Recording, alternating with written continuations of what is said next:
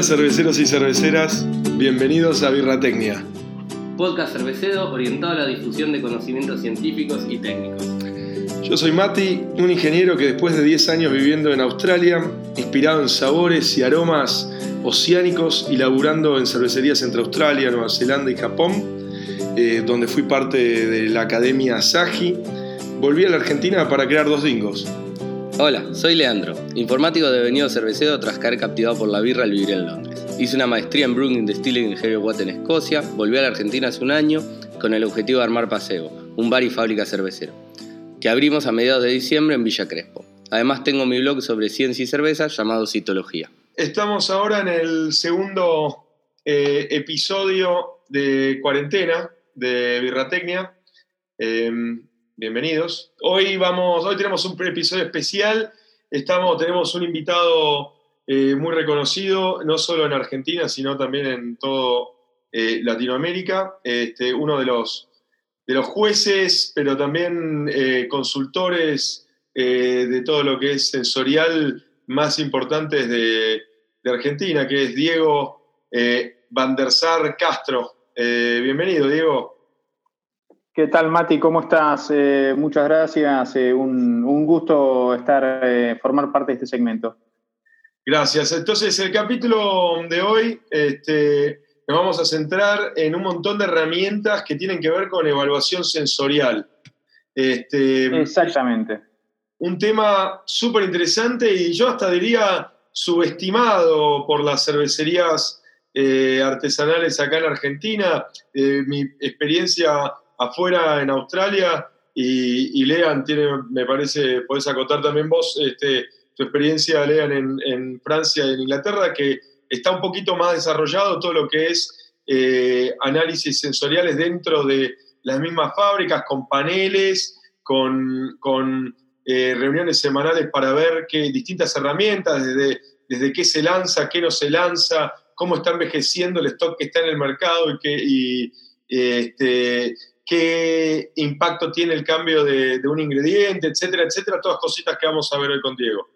Sí, de hecho, de hecho yo creo que ahora, este, post cuarentena y con este quizás cambio que se está empezando a dar de consumo más de cerveza en la casa, este, ahora obligado, pero probablemente sea una tendencia que continúe.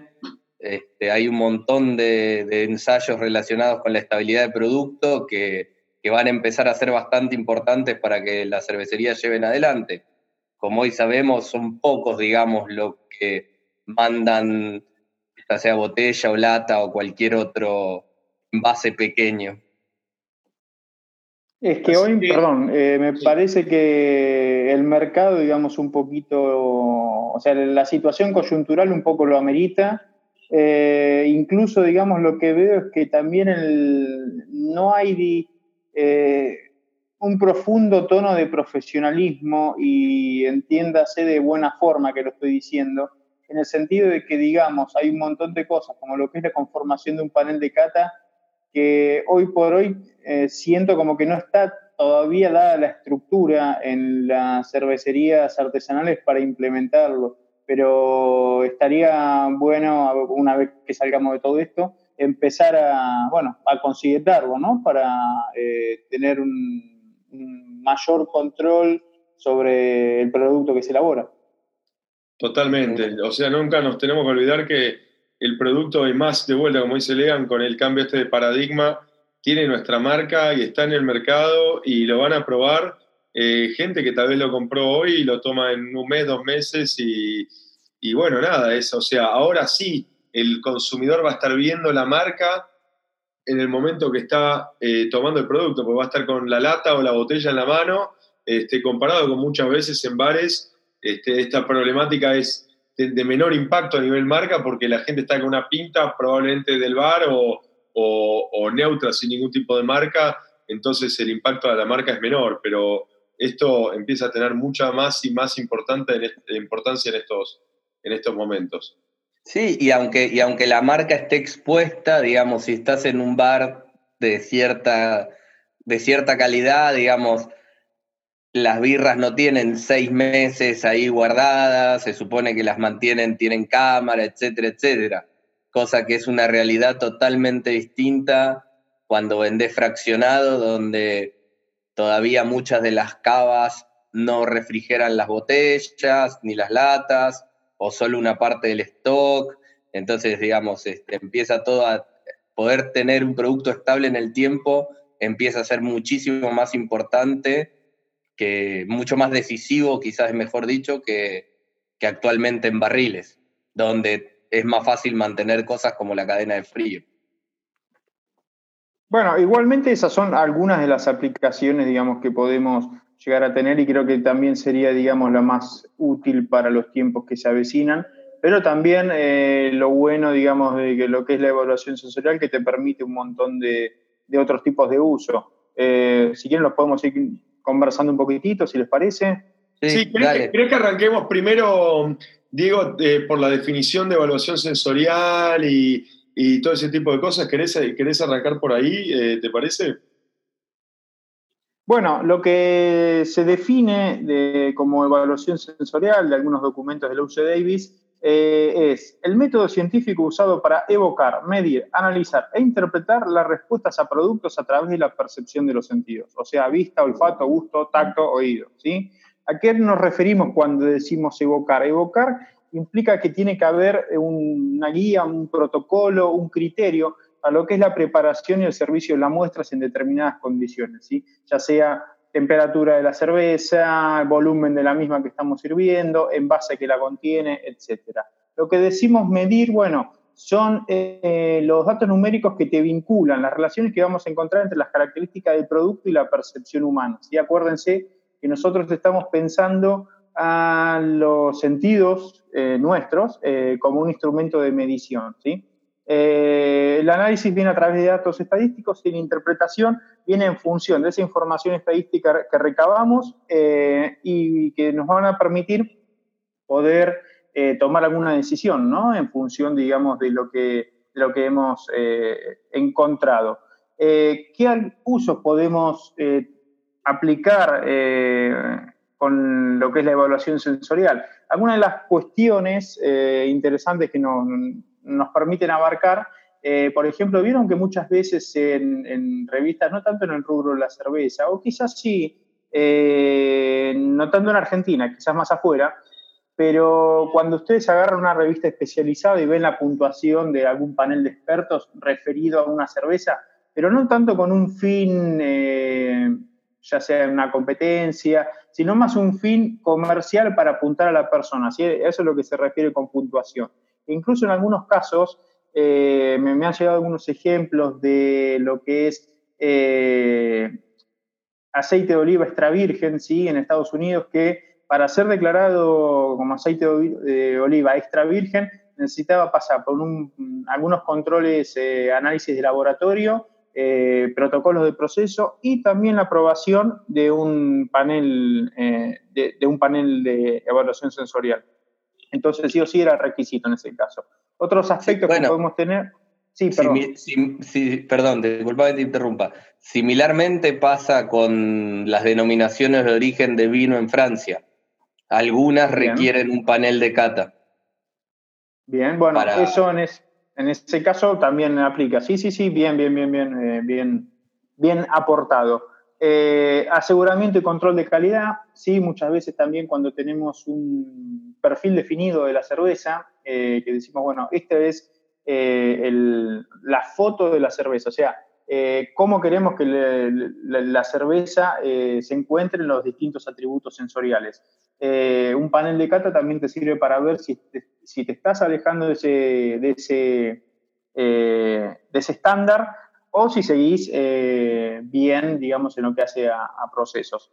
Sí, eh, básicamente como para permitir ir corrigiendo, ¿no? Y, asegurarnos que lo que diseñamos de, cerveza y lo, que queremos comunicar con una cerveza específica y con una marca específica sea lo que estamos comunicando con esa misma cerveza, ¿no? O sea, y asegurarnos que no, no, empezar a tener un desvío en, en lo que significa esa cerveza. Tal cual. Además, lo que tiene es que muchas veces, y otra de las utilidades que tiene, es encontrar una vinculación entre las materias primas y los procesos con el perfil organoléptico. Por ejemplo, eh, yo le encuentro diacetilo, notas a manteca en la cerveza, bueno, entonces eh, me tengo que fijar eh, la temperatura de fermentación, la cantidad de levadura que inoculé, si oxigené bien, si corté la fermentación antes de tiempo. entonces hay una vinculación en la parte de la parte sensorial con la parte netamente de procesos. Y eso también, los sentidos están actuando como un instrumento de medición ahí. Claro, perfecto. Otro de los asuntos que nos, eh, nos puede servir eh, la evaluación sensorial es eh, la evaluación de la competencia, ¿sí? o sea, de los productos de la competencia. yo tengo mi cerveza y puedo hacer, por ejemplo, algún test afectivo con los consumidores, ¿sí? A ver, digamos, si prefieren mi producto, si prefieren el, el producto de la competencia. ¿Ha habido eso? ¿Se acuerdan? muchos años atrás, estaban diciendo fácil 20 años atrás, que había el desafío entre las dos principales eh, marcas de gaseosa. El desafío Pepsi. Sí, no sabía si se podía decir marca o no, pero ah, exactamente ese mismo. exactamente ese mismo. Eso era una especie de test hedónico, ¿sí? test eh, afectivo, en el cual, bueno, se apuntaba, digamos, al consumidor.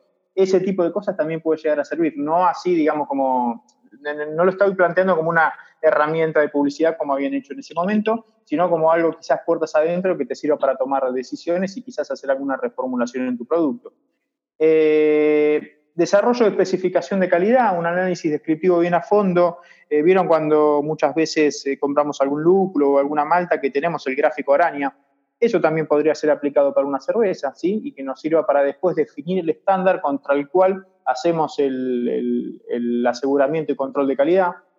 Eh, lo que comentó Leandro hace un ratito de la evaluación de la vida útil, ¿sí? Eh, llámese en una cerveza cuánto tiempo puede pasar hasta que por reacciones de oxidación se empiece a deteriorar, ¿sí? Por un envejecimiento lógico que puede llegar a tener la cerveza. Sí, y ahí, te, y ahí, te, agrego una, ¿no? Porque no es solamente evaluación de la vida útil, sino también eh, es como una especie, te podés agregar, porque además de eso, que sí, o sea, hasta cuándo está bien organolépticamente la cerveza, pero además uno puede tener un seguimiento de lotes que están en el mercado, este, cómo van evolucionando eso a medida que pasa, que pasa el tiempo. Nosotros esto en Australia lo hacíamos, no era, y ya la, vida útil estaba, ya estaba definida, pero, simple, pero sí vamos viendo, che, cómo van evolucionando los lotes que sabemos todavía están vivos, digamos, siendo vendidos en, los, distintos, en los distintos bottle shops en las distintas,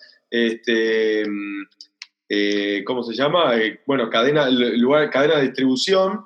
Este, entonces, te permite no solo saber la vida útil, sino si esa vida útil eh, se está respeta, o sea, se está manteniendo o no, y si el consumidor está comprando de góndola algo que, por alguna razón, de, una falla de proceso o lo que sea, eh, se vino abajo antes de la vida útil que supuestamente uno había calculado inicialmente. Sí, sí, tal cual. Eso te sirve incluso para controlar, medio como auditar de cómo están cuidando tu producto. Aunque también eso lo, podrías hacer eh, con una, eh, o sea, en laboratorio con un envejecimiento acelerado, ¿sí? Eh, no me acuerdo exactamente, pero hay tablas en las cuales te establecen que, no sé, 30 días a 30 grados. 24 horas a 40 grados equivale a un mes. Eso nosotros lo hacemos así, tanto para dos dingos como es lo, es, lo mismo que hacíamos en, en Australia, en Asahi. Este, 24 horas a 40 grados en una cámara eh, de, envejecimiento acelerado equivale a 30 días a, a 20 grados. Bueno, eh, con, ese tipo de cosas, incluso hasta lo podés eh, testear en, antes de lanzar el producto. Eso está, eso está piola y por lo menos te sirve para cubrir la peor de las situaciones que el tipo lo tenga, no sé, al rayo partido del sol, no sé, en Salta, en pleno verano, y ahí vas a saber más o menos hasta qué momento eh, la cerveza va a estar en condiciones o no, ¿sí? Eh, pero lo que puede ser de vida útil, uno lo puede enfocar desde el lado de eh, en qué momento la cerveza empieza a percibirse distinta a través de un análisis de un test de, discriminación. ¿Cuál es la naturaleza de esa diferencia? ¿sí? Encuentro más apagado el lúpulo, subió el dulzor, bajó el amargor, encuentro notas a caramelo, ¿sí? a través de un análisis descriptivo y hasta uno lo puede encarar haciendo un análisis eh, de, afectivo, hedónico, eh, a partir de qué momento empieza a haber eh, menos aceptación por parte del, cliente. ¿sí? Entonces, dependiendo del objetivo que uno quiere, fíjate que, cuánto se te puede abrir la rama de lo que es la evaluación de la vida útil en ese caso. Claro. Eh, ¿Qué otra cosa? Desarrollo de nuevos productos, ¿sí? En lo que hace perfil descriptivo y aceptación del consumidor. Obviamente yo quiero desarrollar un producto, eh, testeo con eh, posibles consumidores a ver si va a tener aceptación o no y después a través de un perfil, de, un análisis descriptivo, trazo el perfil organoléptico de lo que va a ser el, producto este. Y bueno, y a veces también sirve mucho también de, marketing, ¿no?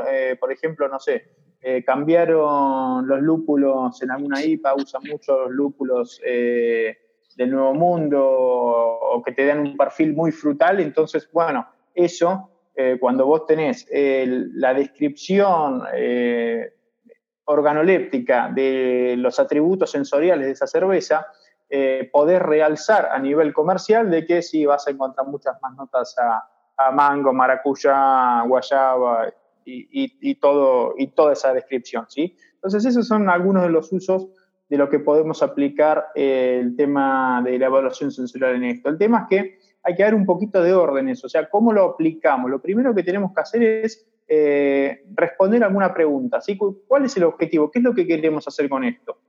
Eh, ¿Cambié de materia prima? ¿Sí? Quiero ver si el cambio de materia prima me produce un cambio significativo para el consumidor, ¿sí? o sea, con esta situación no conseguimos más eh, lúpulo importado, tengo que utilizar lúpulo nacional. Bueno, ¿va a encontrar un cambio significativo el consumidor? En muchos casos, seguramente que sí. Tomemos la malta en ese caso, ¿sí?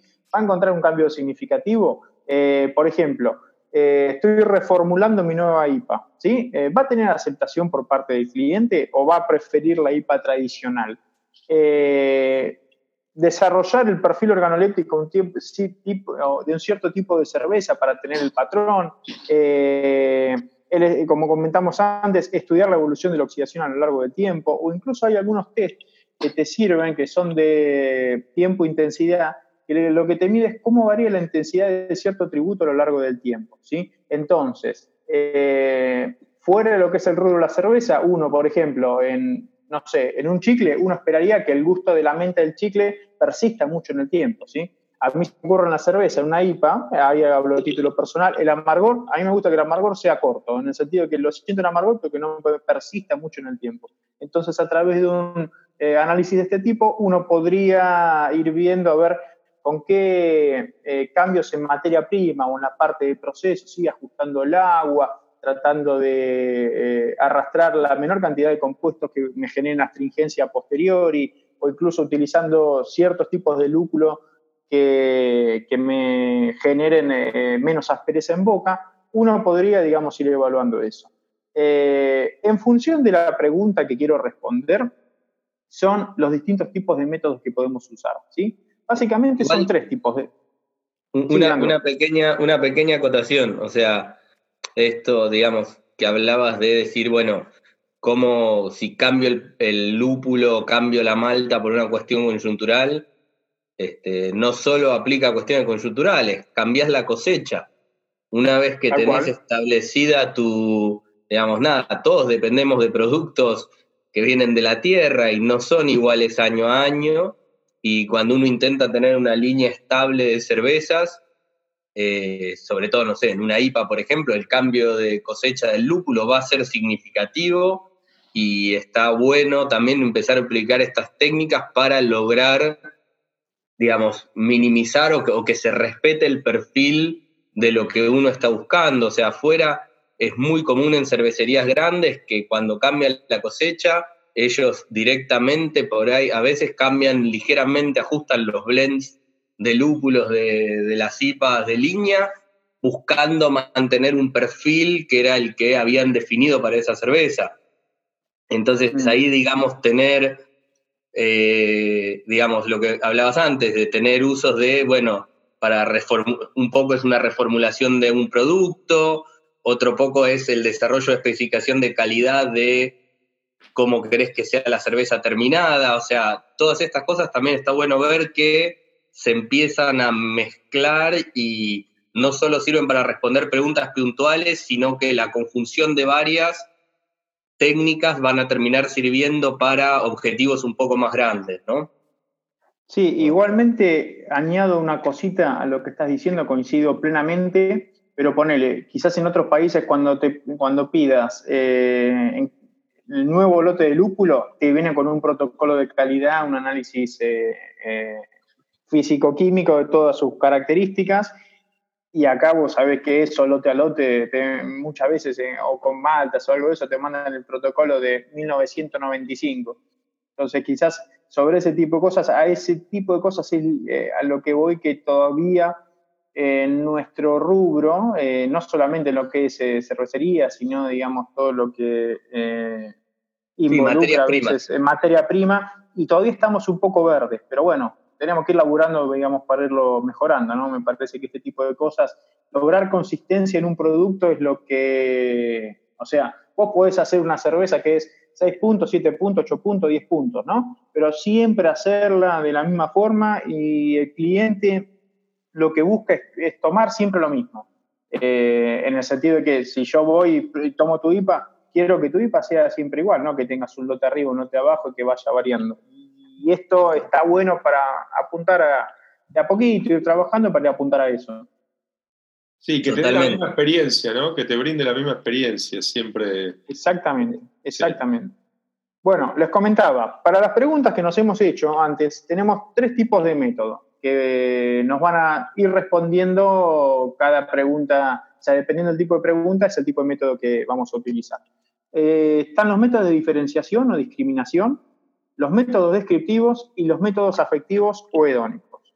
Los métodos de diferenciación, la pregunta que tenemos frente a nosotros es, ¿hay una diferencia entre estos productos? No especifica, digamos, o sea, eh, la naturaleza de la, eh, de la diferencia generalmente, a mí me interesa saber si le encuentro alguna diferencia, no las características de esa diferencia. Es un tipo de test analítico y para desarrollar este tipo de test, que después vamos a hablar un poquitito más en detalle, necesitamos un panel con cierto grado de entrenamiento.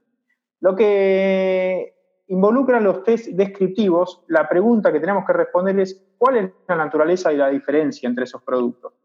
Es también un test analítico y acá los panelistas sí requieren un alto nivel de entrenamiento, que sean muy perceptibles sensorialmente, eh, que tengan un alto grado de motivación, eh, porque también, viste, cuando vamos a ir a charlar, eh, charlando un poquito de eso, pero cuando estás, se te hace una, tanda de evaluación sensorial, un vuelo de, de, cata demasiado prolongado y uno va perdiendo la motivación y eso merma tu performance.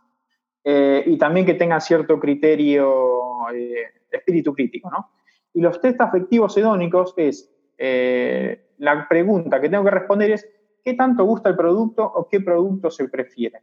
Esto es un tipo de test hedónico, es apuntado eh, a los consumidores, es, un, público no entrenado, eh, porque digamos los expertos, los que están entrenados para hacerte descriptivos o diferenciación, no representan al público en general. Acá lo que buscamos es que el consumidor final del producto lo, lo, pruebe y justamente lo que se busca es que no sea entrenado para eh, ser lo más representativo posible de, la media de los consumidores.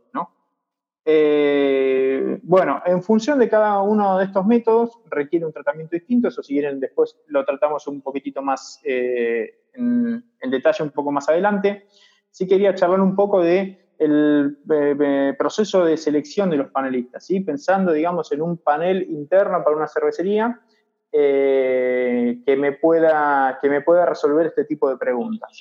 Eh, algunos de los criterios para la selección obviamente tienen que ser mayores de edad, piense que estamos tomando una, eh, una bebida alcohólica, ¿sí? obviamente dar su consentimiento y, y, avisarle de los riesgos y beneficios que tienen participar en el estudio. Fundamentalmente, no sé, si hay alguien que es celíaco y le estamos dando cerveza y quizá le podemos estar haciendo un daño, entonces el tipo tiene que estar informado, ¿no?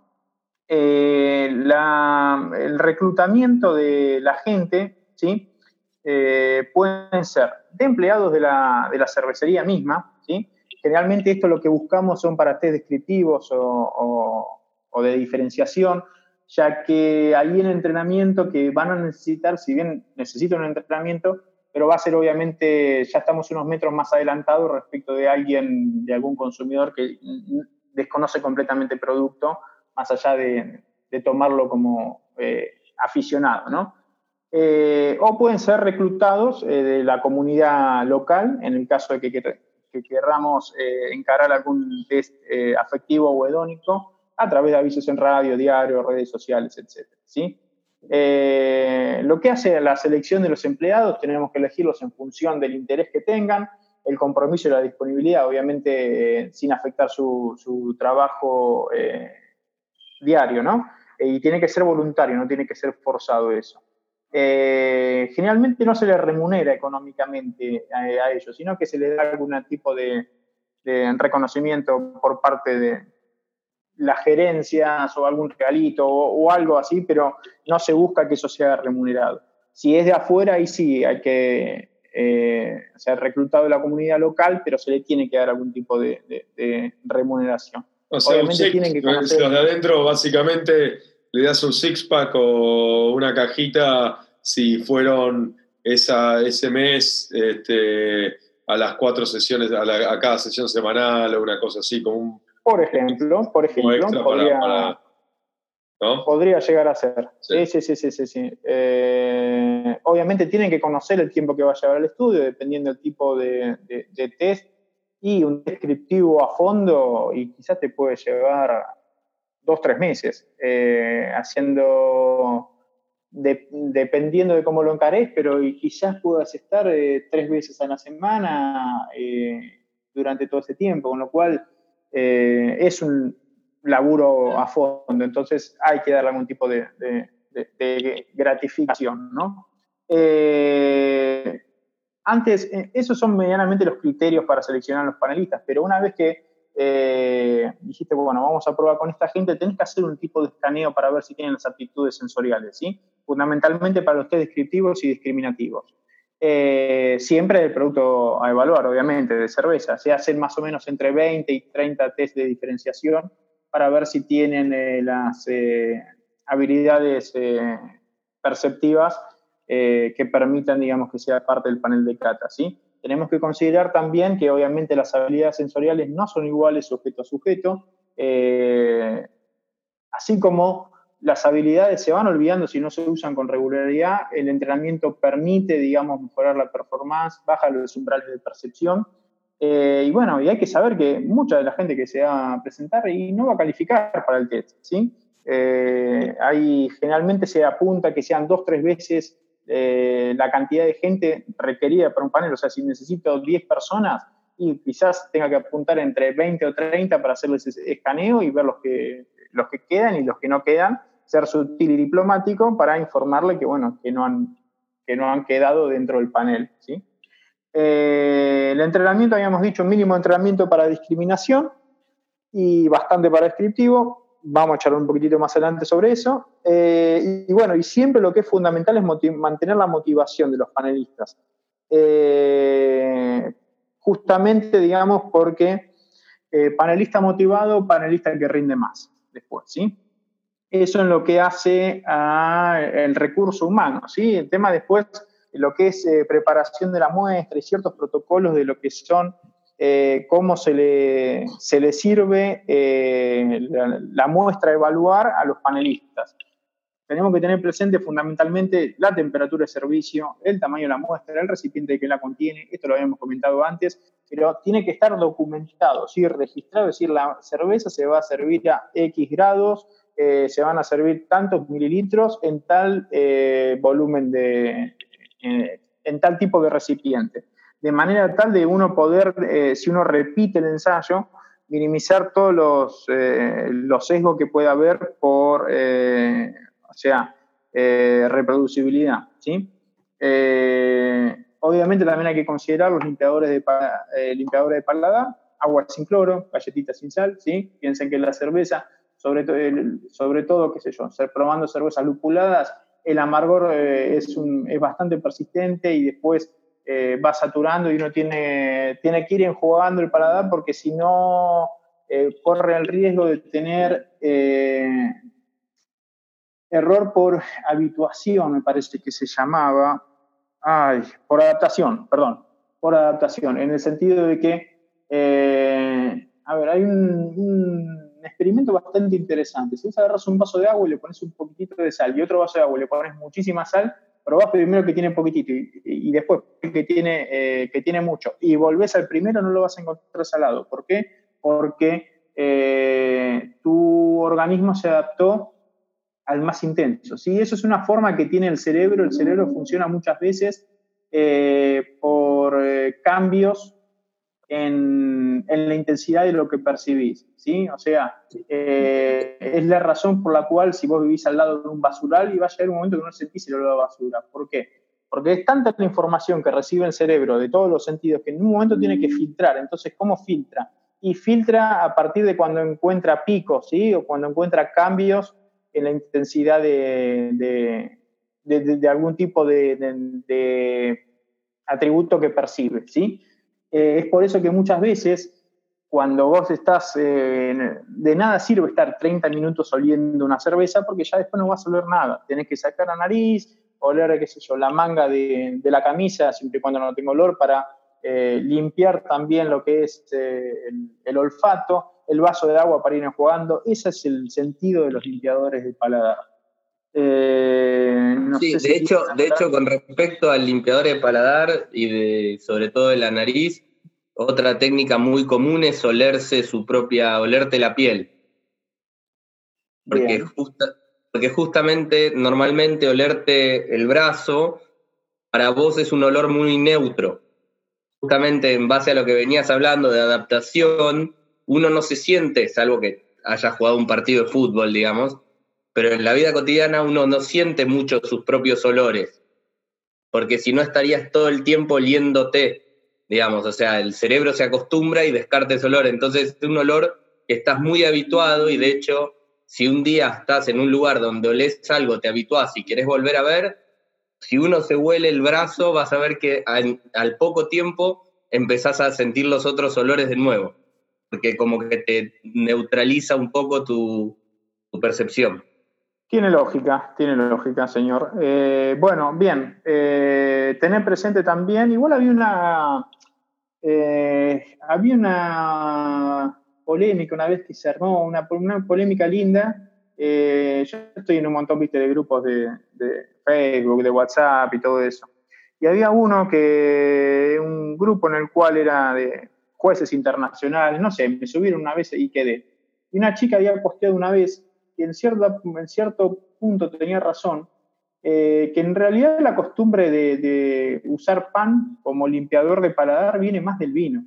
En realidad en la cerveza hay muchos estilos, sobre todo cervezas eh, maltosas de, claros, o sea, que, utilizan eh, pocas maltas de caramelo, pocas maltas tostadas, eh, el pan es un descriptor también en la cerveza, entonces planteaba que para ella no era del todo correcto usar pan como limpiador de paladar en cerveza. En lo personal yo prefiero usar agua directamente, porque el combo de pan y cerveza te termina hinchando demasiado y, me termina saturando. Terminás, después de, de, unas, de unas buenas sesiones de cata, terminás con unos, unos buenos kilos de más también, ¿no? Si, si estás comiendo... Y pasa eso. Mira, en competencias cerveceras, eh, la World Beer Cup y por día podés llegar a catar 70 muestras. Imagínate si le estás metiendo pan después de cada muestra. Claro, sí, sí. Pero igual, es muy buen punto el tema de pan siendo un descriptor, es una, es, una locura usarlo, ¿no? O sea, eh, y confieso que, que, muchas veces lo, uso como, como, limpiador de paladar, pero realmente pensándolo es algo que... sí, tiene sentido. Sí, sí, sí, estoy bastante de acuerdo, por lo menos en... Habría que hacer una, un, un estudio del impacto que tiene, ¿no? Pero, pero realmente, inicialmente, eh, me suena muy coherente el, razonamiento, por lo menos, que hace. Pero mira, haces un estudio sin informar a los jueces decir que, y, le, llevas todas eh, cervezas lager eh, maltosas, con poco perfil lupulado, ¿sí? Y en una le pones agua para que enjuaguen y en otro ensayo le pones pan. Y ver qué, qué, onda el resultado. No estaría mal eso. Totalmente. Sería un juego lindo. Sí, totalmente, totalmente. Estaría súper interesante un, un eh... de hecho lo puedes repetir también con galletitas de agua y otras cosas, a ver, por lo menos por ahí decir, bueno, el pan no es lo ideal, la galletita es igual de mala o no, e intentar encontrar lo que un sea. pan con sal, ponele. El queso. un poco de queso azul va bien, ese nombre. Ayuda, ayuda. Un sí, pero dame un queso azul con una barley wine. Eso va como trompada, muchachos. Pruébenlo, vale la pena. Bueno, eh, frente a esos test de diferencia de tributo, ya sea para los test de diferencia global, los test de diferencia de tributo, eh, habitualmente vos lo que buscas es, eh, se buscan en tabla en función de un cierto grado de significación, ya hablando un poquito estadísticamente, son los valores de alfa. Alfa es el error tipo 1, que dice que es eh, la probabilidad que tenés de eh, decir que hay una diferencia cuando no la hay. ¿sí? Entonces vos lo que querés hacer es minimizar ese valor, de decir que las muestras son distintas cuando no las son. Entonces, eh, en función de los valores de alfa que vos elijas, que generalmente se manejan del 5, del 1 o del 0,1% y de la cantidad de test que hiciste, vos sacás el mínimo número de aciertos que tengas que tener en estos test que hiciste para decir que hay una diferencia significativa entre las muestras. ¿Se entendió? Más o menos. Sí, sí, creo que se entiende. Creo que se ¿Eh? entiende. Bien.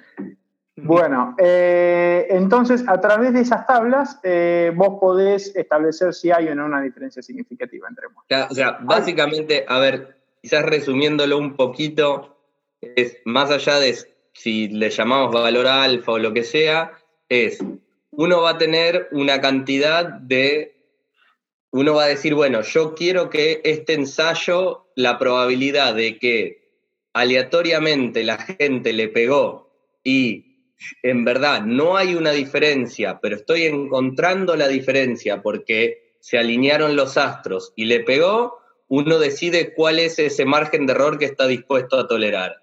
Un valor estándar en la industria es 5%.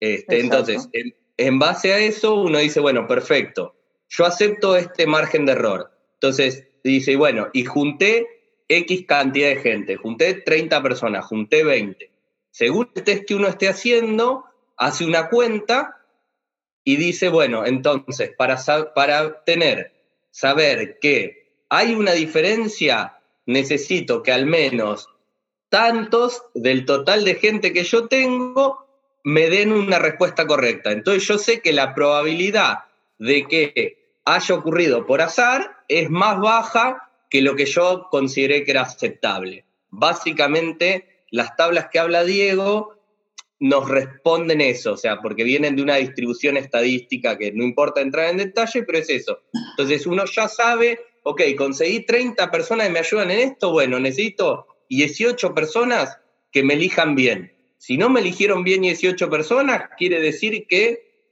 no es significativo. Lean, agrego una cosa más agrego una cosa más, no necesariamente tiene que ser 30 personas, pueden ser quizás 15 y hagas una, eh, una repetición del test. Sí, sí, tota-, totalmente, digamos. Obviamente, justamente las tablas esas que vos estás hablando te van a decir cuánta gente, para la gente que vos hayas logrado conseguir, cuántos tienen que agarrar y decir bien o mal. Está bien, perfecto. Eh, bueno, eso es lo que hace a test de discriminación. Hay algún otro tipo de, test un poquitito más, eh, eh, con un poquitito más de vuelta, pero bueno, fundamentalmente los que se usan son dúo trío, triangular, el 3 AFC, generalmente se mueven dentro de eso. Yo, una cosa que quiero, me gustaría remarcar ahora, Diego, o sea, estas pruebas son para mí claves cuando estamos cambiando, para un montón de cosas, ¿no? Pero nosotros estamos muy acostumbrados como industria, digo nosotros, este, este, la cervecería artesanal bueno, no, no había, no sé, no había malta de esta, eh, no había eh, Pils de Weierman y cambié por Pils de Avantgarde, ponele, este, y hice un batch. No, a mí me pareció que estaba bien. A ver, eh, eso es lo que a la larga tenemos que intentar cambiar y decir, bueno, pará, hagamos un coso a ver si significativamente hay una diferencia o no. Lo, eso puede venir porque no, no había o, che, estoy, yo compro hoy a Vanguard, mañana tengo que, la verdad que Cargill es eh, un 30% más barato, eh, hago, hago un lote con Cargill, hago un lote con una Vanguard y pruebo si realmente la diferencia es significativa o no, y si lo es, si me justifica o no la, la, diferencia. O sea, a lo que voy es que estaría bueno empezar a ver en la industria un poquito más de, tratar esto un poco más desde el punto de vista eh, serio y estadístico para, para, para ser proveedores eh, o productores de, un producto eh, premium como lo, que, como lo que venimos a hacer, ¿no? O sea, para el equivalente a la cerveza de mesa, ¿no? El equivalente en el mundo del vino o la cerveza de tetra, eh, para eso está, están las industriales, ¿no? Entonces, si nosotros vamos a hacer un producto diferenciado y todo eso, y deberíamos tomar con más seriedad el cambio de ingredientes y todo eso este, cuando tomamos esas decisiones con, una herramienta como la que es este análisis sensorial. Eh, dos cositas eh, que me diste pie para eso. Primero, subo la apuesta. Eh, mirá que quizás hacemos un de discriminación y, oh caramba, cambié la malta y el panel me dice que hay una diferencia significativa entre las muestras. ¿Qué hacemos ahí? lo que se me ocurre hacer es eh, un test de afectivo de preferencia eh, del consumidor frente al nuevo tipo de cerveza, con esta, esta, cerveza, con la nueva malta, comparado con la malta vieja, a ver si tiene aceptación del público. Y ahí también seguís utilizando este tipo de cosas. No que te haya, el tema que te haya salido, sí, eh, surgió una diferencia entre las dos muestras por el cambio de malta, no significa, digamos, que las cosas estén mal, sino te da quizás algún puntapié para otro plan de acción, decir, bueno, ok, la aceptará el público y entonces ahí la seguís con el otro, con el otro test. Totalmente. si, te da, si te da que no hay diferencia, ni siquiera haces el segundo estudio porque, porque no había diferencia, pero si la hay, haces el segundo estudio y ves, che, pará, al, final era mejor esto. Y sí, y sí, puede ser eso. Incluso a veces también te sirve para, eh, quizás estás, no sé, eh, estás metiendo 400 millones de cúpulos en una IPA, pero si lo bajás, no sé, eh, un 30% y que quizás organolépticamente se sigue percibiendo igual. Entonces, ahí te estás haciendo un ahorro importante eh, y no tenés un detrimento en la calidad. No, hasta, tal vez hasta, puede ser mejor. Digo, a veces, a veces bajás la cantidad de lúpulo y tenés una cerveza más balanceada y mejor. Tal cual. y este, menos harsh. Claro, exacto. y otra cosa de las que comentaste, que también me diste pie para eso, eh, si hay algo que sí le tengo que reconocer a las cervecerías industriales, que ellos tienen eh, una eh, repetitividad en su producto, que los tipos son constantes. O sea, ellos apuntan a hacer este tipo de cosas y te lo repiten y el grado de diferencia es, es muy poco.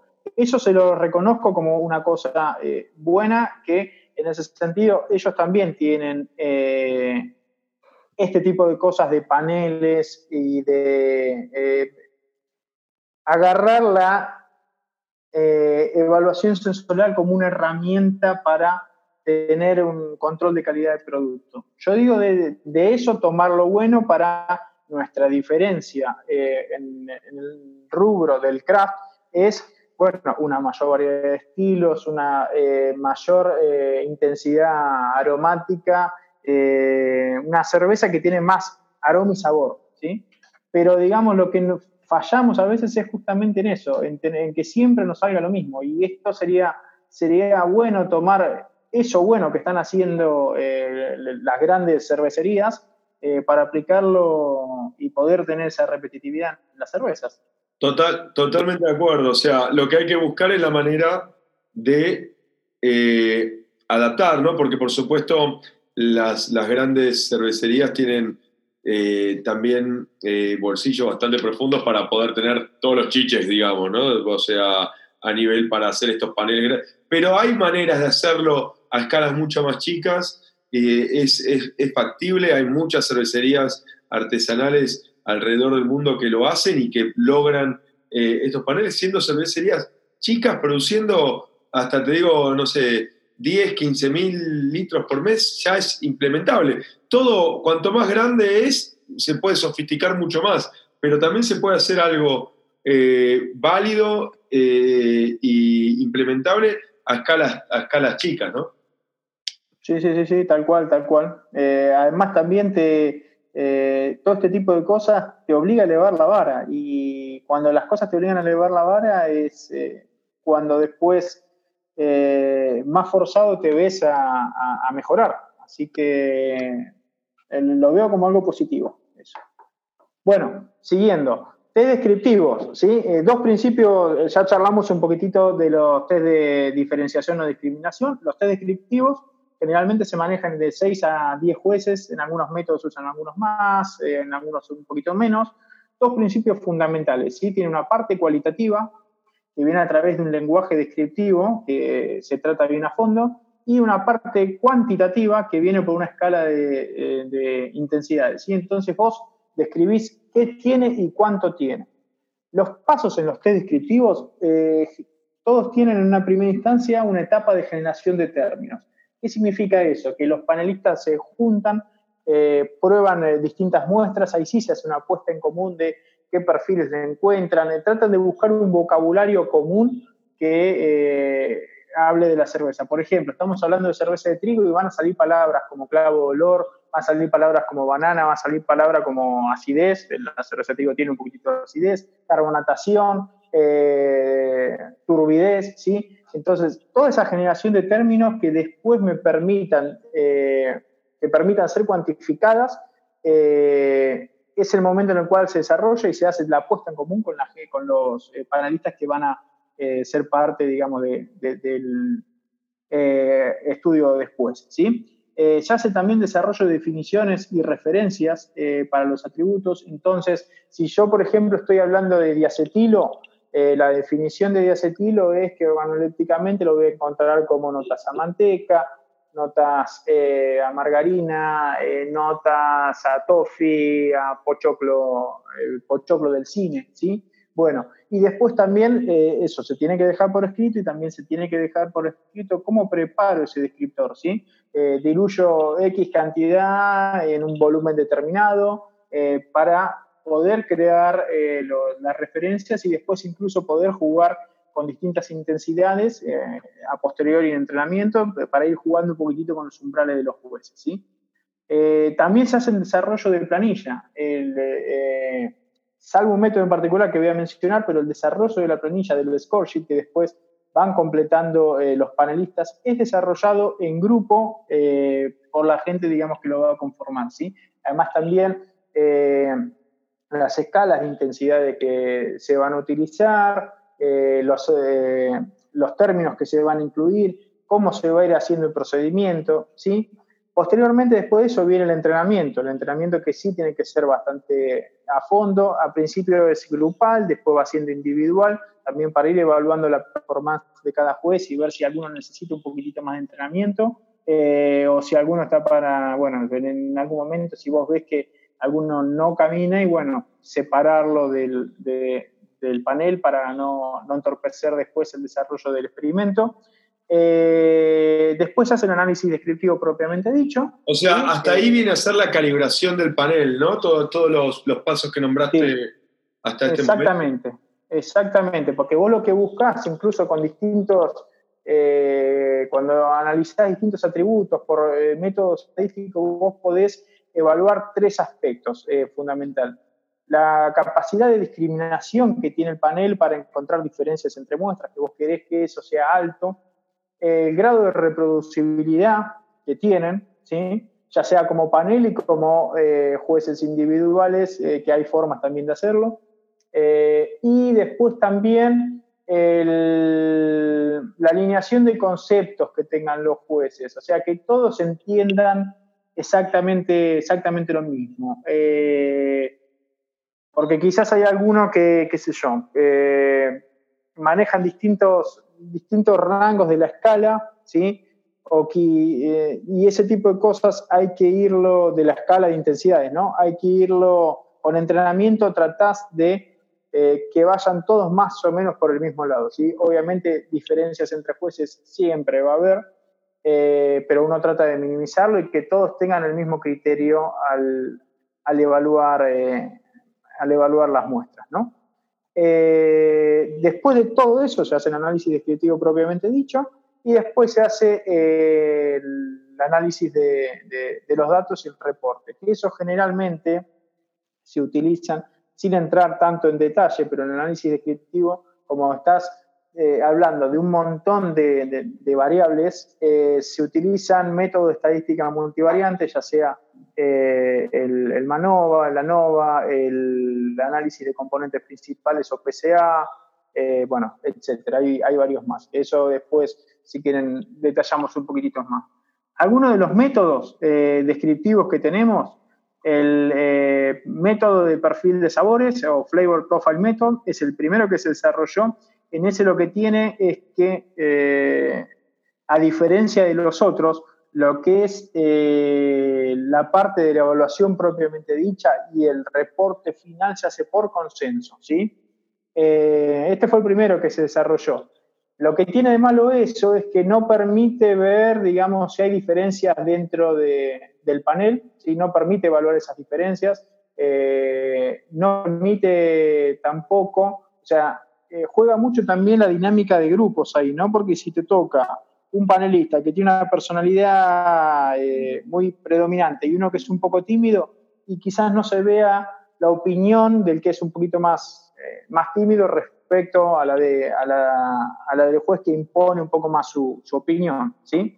Eh, el método de perfil de texturas es similar al anterior, pero es aplicado fundamentalmente para lo que es el sentido del tacto. ¿sí? Por ejemplo, pensamos en un queso se mide desde el momento en que se muerde el queso, se lo mastica y se lo ingiere, ¿sí? Y se va viendo cómo con distinto vocabulario, que incluso el desarrollo de vocabulario eh, para todo lo que es la parte de, tacto a, nivel, a nivel de boca, ¿sí?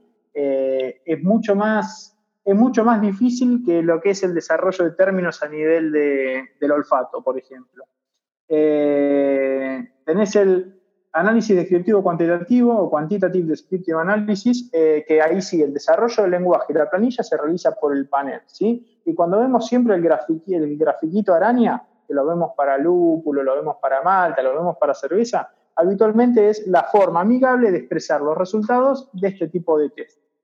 Eh, por otro lado, y en el otro extremo tenemos el método Spectrum, Spectrum Method, en el cual el lenguaje y la planilla no se lo deja que lo desarrollen los panelistas, sino que es aportado por el experimentador. Ah, perdón, es aportado por el experimentador, ay, cómo me costó, experimentador, ahí salió, por el experimentador mismo, ¿sí?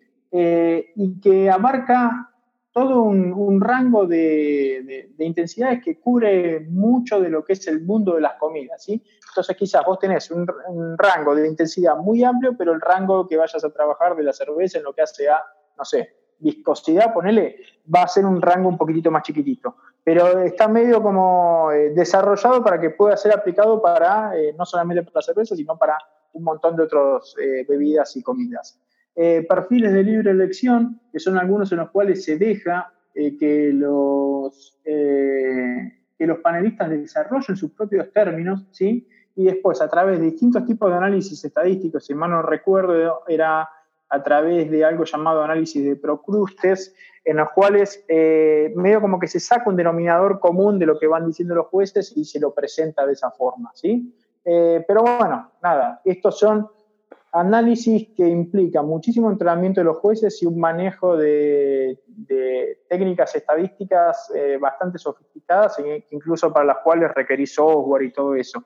Pero nada, o sea, veo como que esto último que dije alejaría las ganas de hacerlo. No, yo creo que eso, es, lo que estoy comentando es lo ideal, ¿sí? Eh, pero uno podría empezar para de a poquito ir apuntando a eso, ¿sí? Eh, y el último que quería comentar, un poco los test hedónicos, estamos hablando de qué cantidad de jueces eh, mínimo panelistas, ¿sí? Entre 75 y 100. Acá dijimos que no es necesario el entrenamiento, ya que el experto no aplica como consumidor, ¿sí? Tenemos que buscar gente común, ¿sí?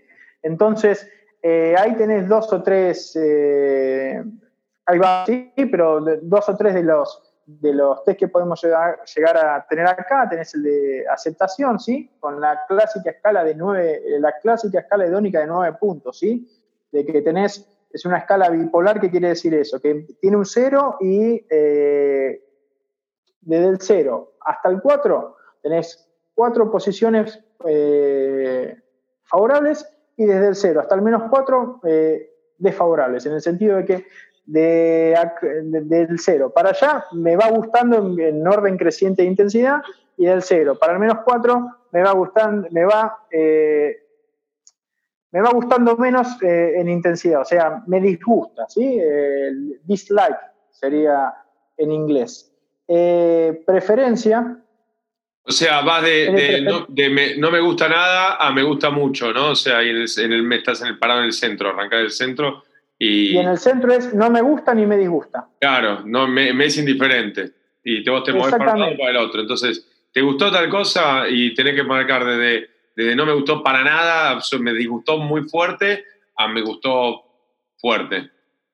Exactamente. Lo que tenía muchas veces, y había un paper que estaba muy interesante sobre eso, que el desarrollo de esas categorías, incluso las palabras que vos pongas, el rótulo que le pongas a cada una de las categorías, eh, no siempre son, tienen el mismo espacio entre sí. Si yo, por ejemplo, te digo, puntuando una cerveza del 0 al 10, ¿sí? quizás eh, teóricamente el espacio entre 4 y 5 sería el mismo, ¿sí? Eh, entre 6 y 7 sería el mismo, pero quizás a nivel de percepción de la gente sientan como el espacio entre 9 y 10 es mucho más grande que el espacio entre 6 y 7. ¿Seguiste en lo que comenté? Entonces, a lo que voy yo es que hay estudios en los que se hicieron eh, para ver cuáles son, cuando vos rotulás a la categoría, o sea, acá estamos hablando de la escala idónica de 9 puntos, tenés el 0 que es neutral, hasta más 4 es positivo y hasta el menos 4 es negativo, entonces son 9 puntos. Eh, vos lo que buscás entre que el espacio entre cada categoría sea exactamente el mismo, ¿sí? Porque para que después puedas aplicar ciertos tipos de estadísticas. Eh, claro, o sea, entiendo lo, que decía, es que de esta manera eliminaron la, como la especie de escala logarítmica que mentalmente automáticamente se hace cuando decís, punteame esto del, 1 al 10, ¿no? Eh, sí, tal cual. Incluso había otro tipo, no me acuerdo cómo se llamaba, pero había otra que le agregaba, porque generalmente la, gente muchas veces eh, tiene tendencia a no usar los extremos ni el muy bueno ni el muy malo, y tiene tendencia a ubicarse en el medio, ¿sí? Entonces, lo que habían dicho que habían eh, eh, propuesto otro tipo de escala en el cual agregaban eh, dos extremos más, que era, no sé, la, la, más deliciosa del mundo mundial, la peor del universo mundial.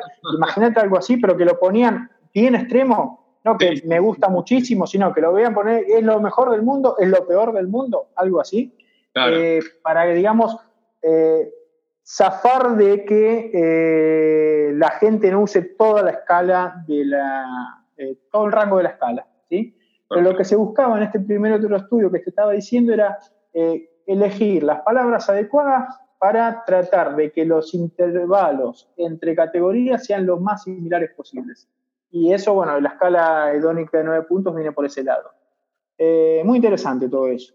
Dijimos también el de preferencia, eh, dijimos el de ranking, ¿sí? que muchas veces también cuando, cuando vos haces, ponele un vuelo solo y haces, eh, o una persona sola rankea una cantidad de muestras, vos lo que estás haciendo es un tipo de escala ordinal. ¿Qué quiere decir eso?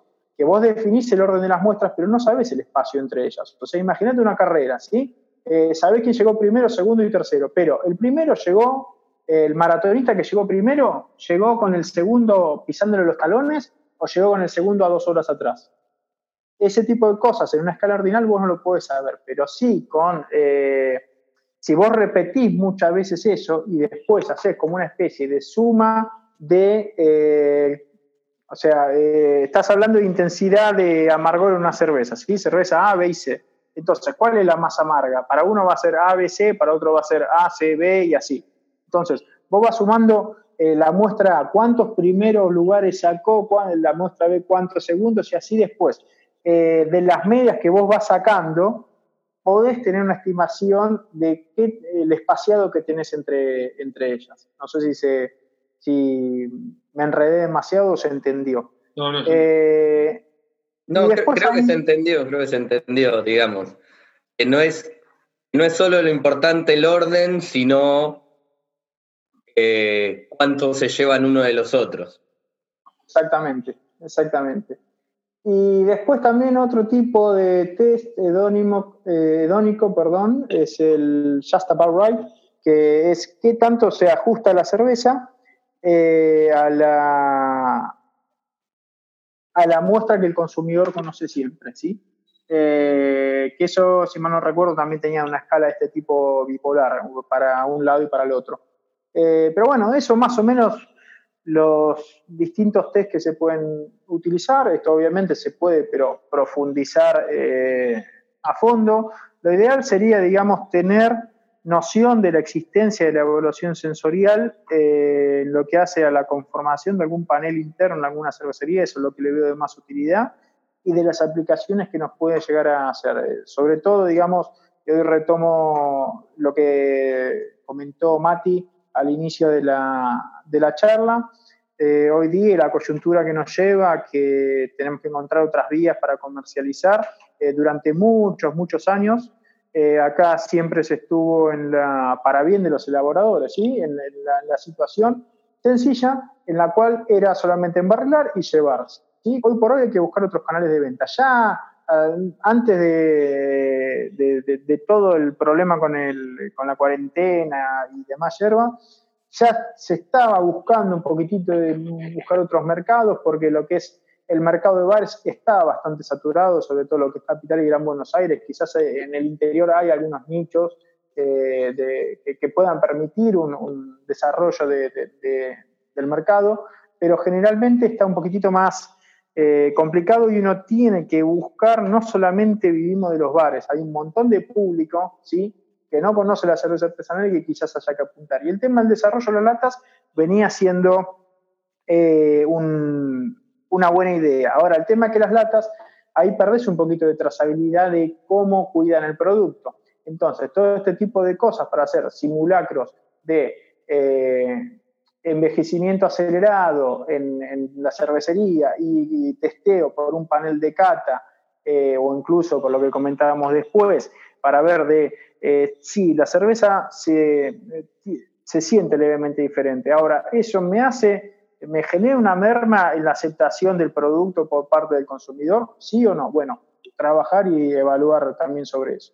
Infinidad de cosas se puede hacer esto. Eso también, eh, el impacto de la materia prima en el perfil organoléptico del producto, eh, incluso a veces combinar también un test eh, descriptivo de un producto, cómo, evalúe, cómo varía a medida, digamos, que se va probando y qué es lo que va persistiendo. Bueno, en fin, hay un montón, un abanico de posibilidades muy interesante que puede ayudar a que sigamos haciendo la mejor cerveza ojalá, ojalá que, este, mm, que esta charla ayude a muchos a, tomar la decisión de, darle una especie de puntapié inicial a, un programa de, de, este, de evaluación sectorial, de cata, de, un panel, de armar un panel dentro de su propia em, empresa o externo, o, o empezar a buscar la vuelta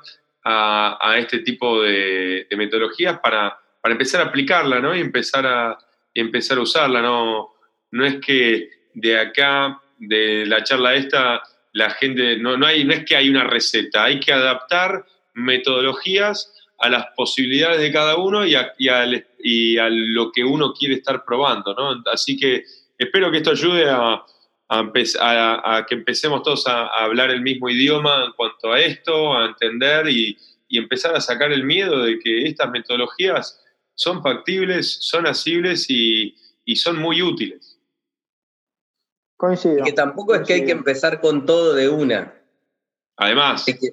digamos, uno puede priorizar, es lo primero que le interesa entender, empezar lentamente a trabajar en eso, ir construyendo y entrenando el panel de cata, sentirse confiado. Se puede empezar también primero con, bueno, no tengo una super área de testeo, entonces agarro y hago un área de evaluación lo más prolija que puedo y la voy mejorando con el tiempo y bueno, y saber que mis resultados iniciales por ahí no son tan buenos como los que voy a tener dentro de dos años, pero son mejores que estar parado a un lado de un fermentador con el ruido de la fábrica y ocho cosas más en simultáneo y decir, sí, esta birra salió igual que la anterior. Entonces es como todo, uno va, digamos, apuntando un ideal que no necesariamente hay que llegar en, cinco minutos. Además, ustedes lo saben bien, chicos, al ser elaboradores, el elaborador, el que está al lado del fermentador, eh, a ver, todos tenemos nuestros sesgos encima y nuestros prejuicios y quizás eh, no sé, vos digas, qué mierda de cerveza me salió y qué sé yo, y digas, no, claro, la birra está, piola.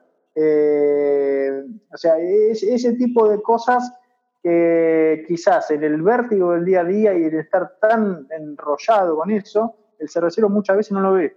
O sea, no sabe, eh, quizás se le está escapando una tortuga de que, no sé, la cerveza está saliendo fea y quizás se adaptó a ese, eh, a ese defecto que está saliendo la cerveza, o quizás está siendo hiper recontra mega crítico con su cerveza y la cerveza está saliendo bien.